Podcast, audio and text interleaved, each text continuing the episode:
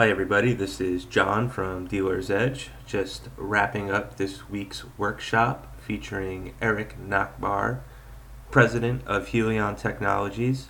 It was a great session on spearphishing, which is a tactic that bad people use to access your company's data. And uh, we're finding this happening more and more with auto dealerships uh, through their email and their social media.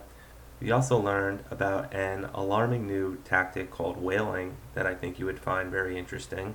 But we had a great crowd and we had uh, a lot of good questions. I just cherry picked a couple for the purpose of this podcast.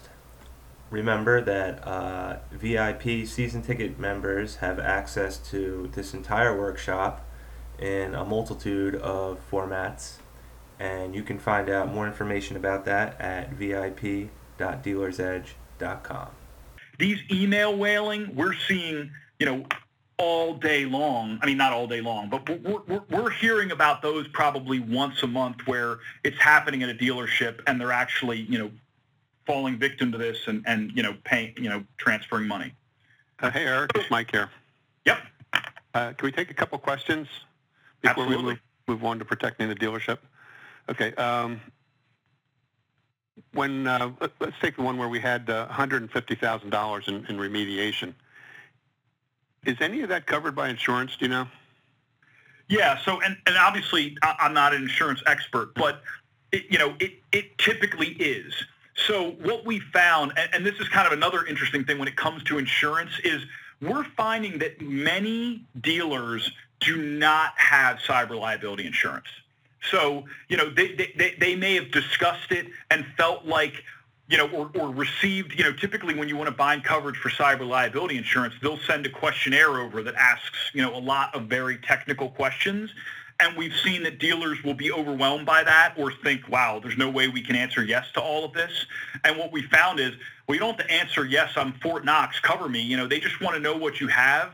Um, but cyber liability insurance, in, in our experience, you know, these types of things is exactly what it's designed to cover. You know, in the event of a breach, you know, it's like having homeowners insurance, right? You got to close it off and clean up the mess. So yes, that, that we found typically typical cyber liability coverage, you know, will cover it. Now, the thing to think about just about that specific thing also when you're thinking about coverage is when we look at this breach, right, you're talking about $150,000 for 200 records, right? So, you know, a lot of money for what seems like a pretty small breach.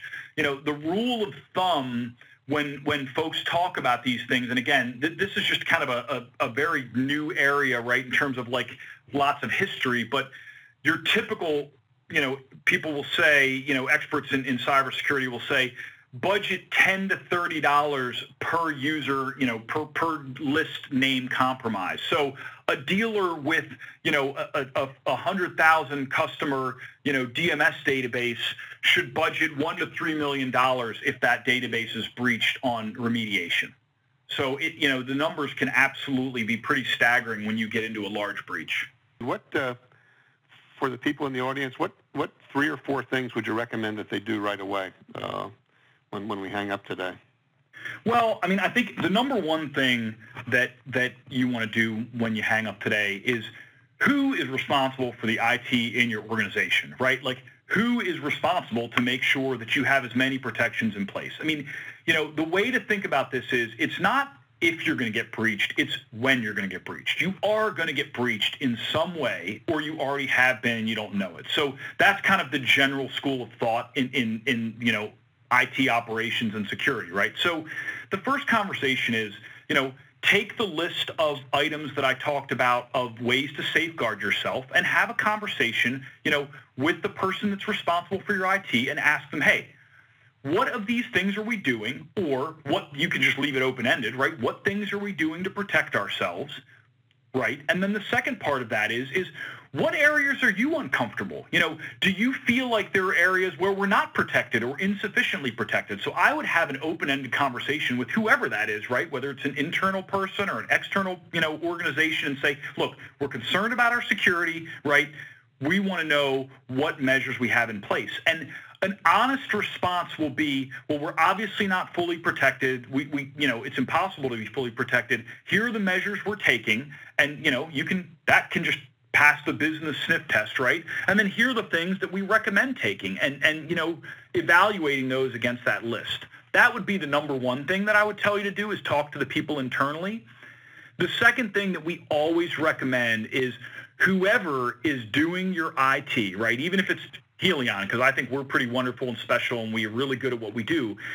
You know, the purpose of an outside audit or assessment on the security is all about you don't want an IT company doing it. You want cybersecurity experts doing it that can come in and give you a people that don't provide IT services, right? That all they do is cybersecurity analysis. You want an impartial analysis of your system because they are absolutely going to find things that whoever your IT company is aren't going to know about. So those are kind of my recommendations of.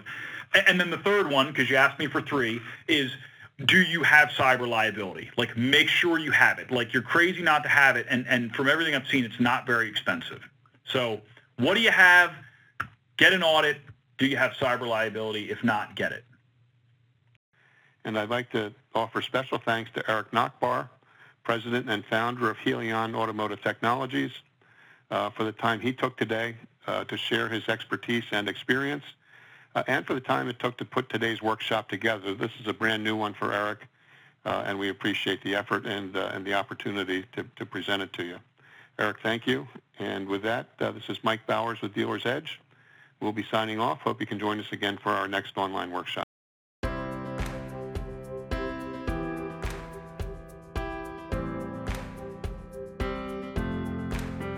Did you know VIP season ticket subscribers have access to this workshop and hundreds more in streaming video, MP3 download, audio CD, executive white paper summary, and podcast formats? Visit vip.dealersedge.com for more information.